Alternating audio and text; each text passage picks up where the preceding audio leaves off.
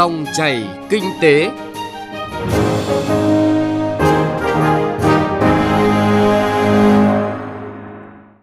Các biên tập viên Hà Nho và Xuân Lan xin chào quý vị và các bạn. Thưa quý vị và các bạn, trong giai đoạn 2017-2020, 11 dự án thành phần của cao tốc Bắc Nam phía Đông cần được đầu tư xây dựng, trong đó có 8 dự án thành phần sẽ được thu hút đầu tư theo hình thức đối tác công tư PPP. Vậy, để việc triển khai một dự án quan trọng này thành công thì việc lựa chọn nhà đầu tư có tầm, có năng lực để thi công các công trình, tránh tình trạng chọn nhà thầu không có năng lực dẫn đến chất lượng công trình kém, thời gian thi công kéo dài, đội vốn lớn làm ảnh hưởng đến kinh tế lợi ích của người dân, vừa là yêu cầu thực tiễn đặt ra cũng là mục tiêu quan trọng của dự án này. Xuất phát từ thực tiễn đầu tư các dự án BOT thời gian qua và tìm giải pháp cho việc thu hút nguồn lực vào đầu tư hạ tầng, chương trình dòng chảy kinh tế hôm nay chúng tôi chuyển tới quý vị và các bạn chuyên đề Đầu tư dự án cao tốc Bắc Nam phía Đông, giải pháp nào để huy động nguồn lực với những nội dung chi tiết. Phỏng vấn ông Lâm Văn Hoàng, Giám đốc Ban Quản lý Dự án Đường Hồ Chí Minh về công tác giải phóng mặt bằng và giải ngân dự án. Phân tích về giải pháp thu hút nhà đầu tư cần cơ chế chia sẻ rủi ro. Ý kiến của các nhà quản lý, nhà đầu tư về việc xây dựng hoàn thiện pháp luật về đầu tư PPP. Trước tiên thì mời quý vị và các bạn cùng nghe những thông tin tổng quan về dự án cao tốc Bắc Nam phía Đông qua các giai đoạn đầu tư. Tới nay, dự án thành phần thuộc dự án xây dựng tuyến đường cao tốc Bắc Nam phía Đông được đầu tư theo hình thức đối tác công tư để đảm bảo quản lý chặt chẽ chi phí đầu tư xây dựng, hạn chế tối đa việc điều chỉnh thiết kế phát sinh khối lượng làm ảnh hưởng đến tiến độ thi công xây dựng, Bộ Giao thông Vận tải đã phối hợp với các bộ ngành liên quan tổ chức lập thẩm định phê duyệt thiết kế kỹ thuật và dự toán trước khi lựa chọn nhà đầu tư. Đồng thời, xây dựng hồ sơ mời sơ tuyển, hồ sơ mời thầu với quy định chặt chẽ về năng lực kinh nghiệm kỹ thuật, năng lực tài chính và đưa vào nội dung của hợp đồng đầy đủ chế tài xử lý khi nhà đầu tư có vi phạm về tiến độ chất lượng công trình. Theo quy định của pháp luật, việc lựa chọn nhà thầu đối với dự án đầu tư theo hình thức PPP thuộc thẩm quyền trách nhiệm của nhà đầu tư, doanh nghiệp dự án. Tuy nhiên, Bộ Giao thông Vận tải chỉ đạo các cơ quan liên quan quản lý, giám sát chặt chẽ việc lựa chọn nhà thầu của nhà đầu tư, đảm bảo nhà thầu tham gia thực hiện dự án có đủ năng lực theo quy định pháp luật. Đồng thời có chế tài để yêu cầu nhà đầu tư bổ sung thay thế nhà thầu yếu kém về năng lực hoặc thi công chậm tiến độ, mục tiêu chung là chuẩn bị kỹ lưỡng cho dự án quan trọng này.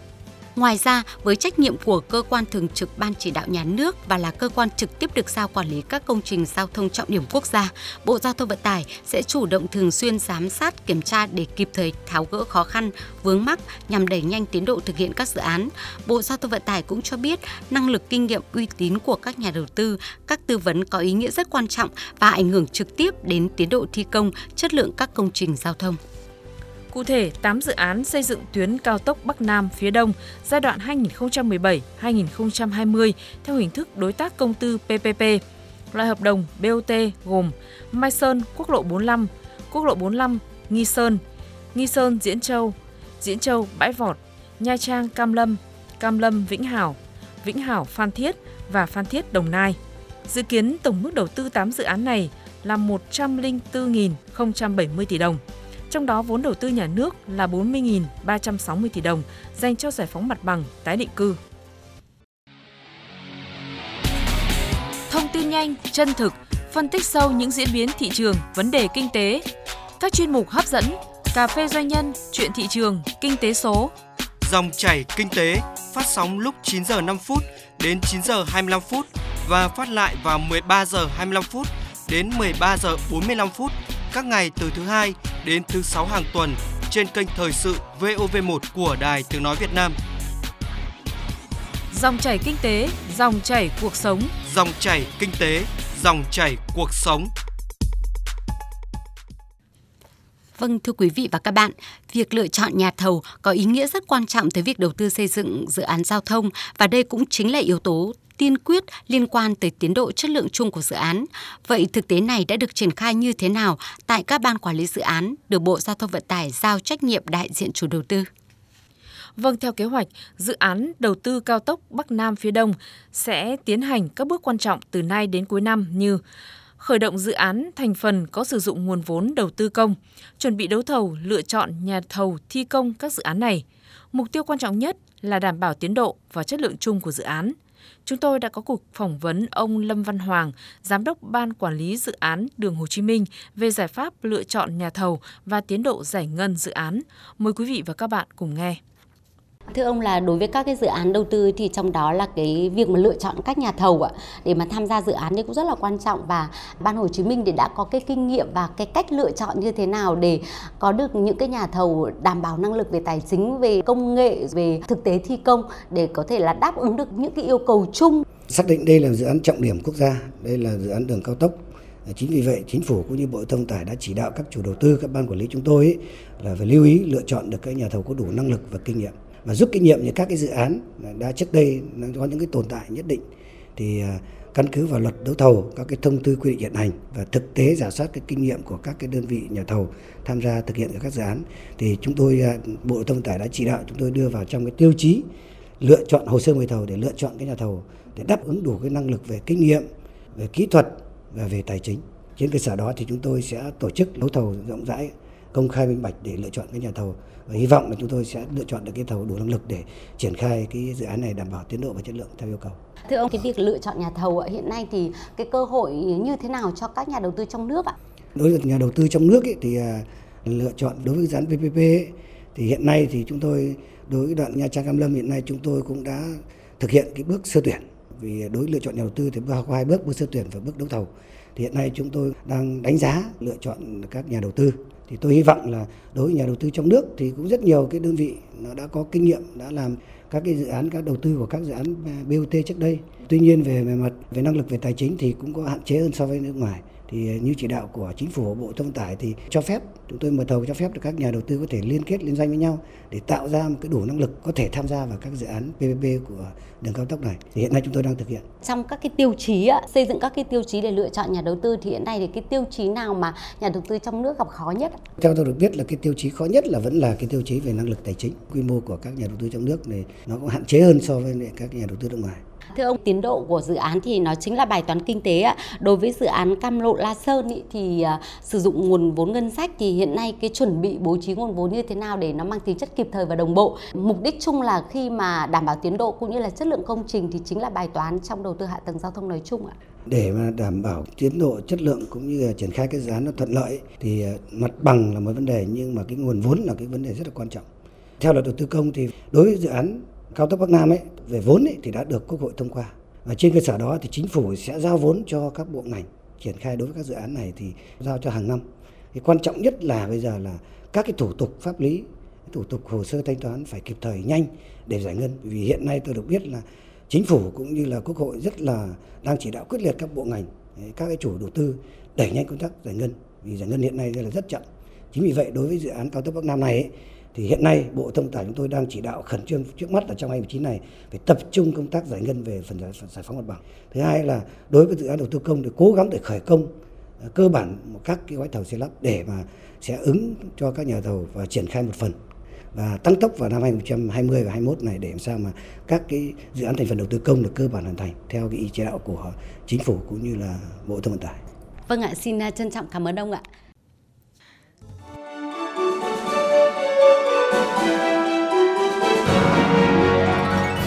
Dòng chảy kinh tế, dòng chảy cuộc sống.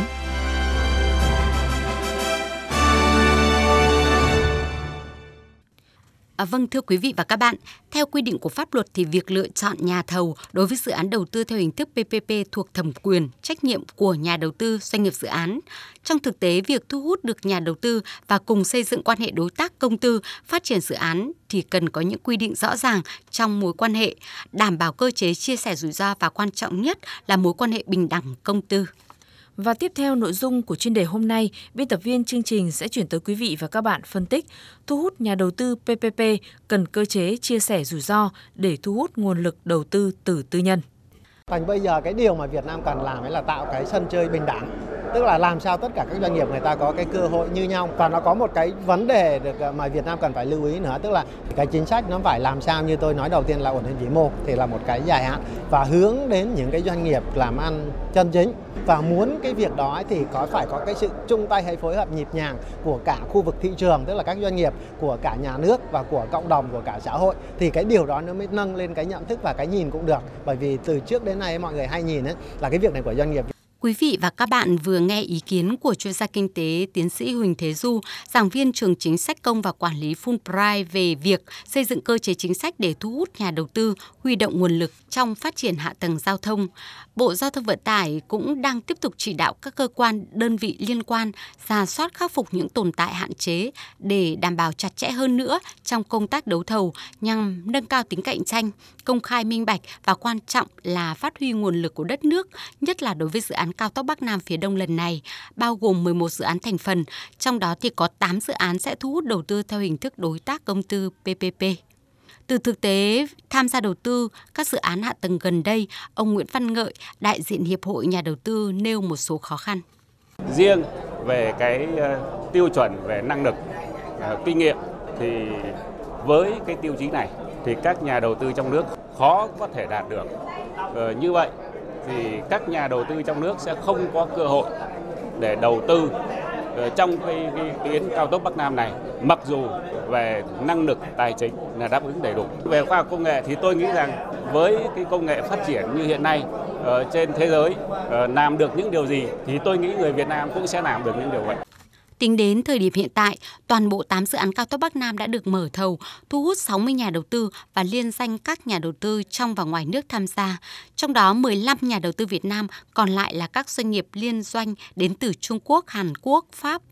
Rút kinh nghiệm từ các dự án đầu tư theo hình thức BOT thời gian vừa qua, đối với 8 dự án thành phần đầu tư theo hình thức PPP sẽ tổ chức đấu thầu để lựa chọn nhà đầu tư thực sự có năng lực. Ông Nguyễn Viết Huy, Phó PPP Bộ Giao thông Vận tải nêu rõ quan điểm kinh phí đấu thầu ở bước kỹ thuật và dự toán để đảm bảo nhà đầu tư có thể thay đổi biện pháp thi công theo hướng lời ăn lỗ chịu. Như vậy, đây có thể coi là giải pháp khắc phục được tình trạng bất cập như vừa qua, nhất là lo ngại về tăng tổng mức đầu tư dự án nhiều dư luận báo chí bảo tổng mức đầu tư là khai khống ở dưới đấy, nhưng theo tôi khẳng định là là không có việc đấy. Chẳng qua là dự phòng, chi phí dự phòng cả lớn với nhau chứ không dùng, đâm ra là có giảm xuống. Tuy nhiên hiện nay là kinh phí để đấu thầu giờ là ở bậc thiết kế kỹ thuật và dự toán đảm bảo cái độ khá chính xác. Thứ hai nữa là trong cơ chế đã nói rồi, nhà đầu tư là có thể thay đổi biện pháp thi công, giải pháp kỹ thuật để mà lời ăn lỗ chịu. Nếu mà họ thay đổi thì biện pháp tiết kiệm được chi phí thì họ được hưởng, còn họ lỗ thì họ phải chịu. Đấy là cái mà đấu thầu tiến tới phù hợp với thông lệ quốc tế. Nhưng không có cái chuyện để mà xảy ra cái việc đổi tổng mức đối với dự án này.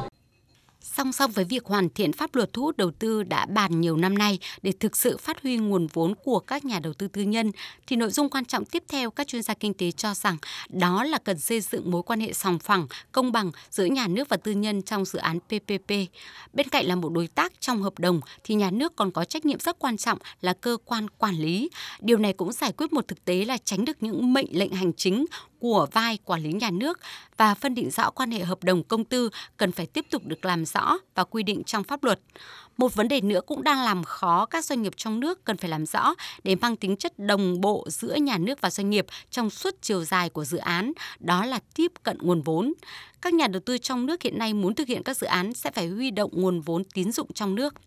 Tuy nhiên, việc huy động nguồn vốn tín dụng trong nước đang rất khó khăn do ngân hàng coi lĩnh vực đầu tư BOT là lĩnh vực tiềm ẩn rủi ro. Ngân hàng nhà nước cũng đang siết chặt tỷ lệ huy động vốn ngắn hạn cho vay chung và dài hạn. Ngoài ra thì hồ sơ dự tuyển hiện áp dụng mức lãi suất khoảng 7% một năm, còn lãi suất trên thị trường từ 11 đến 12%. Đây là mức chênh lệch lớn mà Bộ Giao thông Vận tải chưa có hướng xử lý và điều này khiến nhà đầu tư trong nước khó chấp nhận mức lãi suất này. Vì vậy, việc ngồi với nhau giữa các bên trong đó có Bộ Giao thông Vận tải, Bộ Tài chính và Ngân hàng Nhà nước để cùng tìm ra giải pháp trên cơ sở tạo điều kiện cho các doanh nghiệp tiếp cận nguồn vốn. Ông Ngọ Trường Nam, đại diện công ty cổ phần tập đoàn Đèo Cả, lấy ví dụ. Chúng ta đã làm nhiều dự án rồi, cả nhà đầu tư và nhà nước cũng bắt đầu có nhiều kinh nghiệm rồi. Nên là các các cái gọi là lỗ hổng thì sẽ dần được thắt chặt thôi. Chúng tôi chỉ băn khoăn rằng là với những cái dự án à, có yếu tố tham gia của nhà nước như thế này, chúng tôi lo lắng ở cái trách nhiệm của cơ quan nhà nước. Ví dụ như là từ khâu à, giải phóng mặt bằng, bố trí nguồn vốn nhà nước tham gia, giải ngân nguồn vốn tham gia đối ứng thế nào Đấy, nó phải đồng bộ với sự tham gia của nhà đầu tư. Đó là vấn đề mà yêu cầu về năng lực kinh nghiệm của nhà đầu tư và thứ hai nữa là vấn đề là tiếp cận nguồn vốn trong nước, vấn đề lãi suất và cái giới hạn tín dụng. Như vậy, với số lượng nhà đầu tư trong nước quan tâm tới dự án thành phần đầu tư cao tốc Bắc Nam phía Đông hiện nay, thì công việc tiếp theo là các cơ quan chức năng cần giải quyết được băn khoăn lớn nhất của nhà đầu tư chính là cơ chế chia sẻ rủi ro. Vì tới nay, đối với dự án quan trọng này thì những quy định về năng lực nhà đầu tư tiêu chí lựa chọn nhà đầu tư chưa rõ ràng thì rất thiếu cơ sở để có những dẫn chiếu phù hợp làm mất bình đẳng mối quan hệ công tư trong các dự án PPP. Tiếp đó, quy định về mức độ rủi ro về doanh thu giữa nhà nước và nhà đầu tư còn khá chung chung, có nguy cơ tạo kẽ hở trong quan hệ kinh tế này cần phải được nghiên cứu và quy định trong luật. Điều này là nền tảng cho mối quan hệ bền vững công tư trên cơ sở minh bạch, bình đẳng và cùng có lợi. Đó là đầu tư hoàn thành dự án và mang lại hiệu quả kinh tế, kết nối và lan tỏa, đúng như mục đích chung của việc đầu tư xây dựng cơ sở hạ tầng, góp phần phát triển kinh tế xã hội.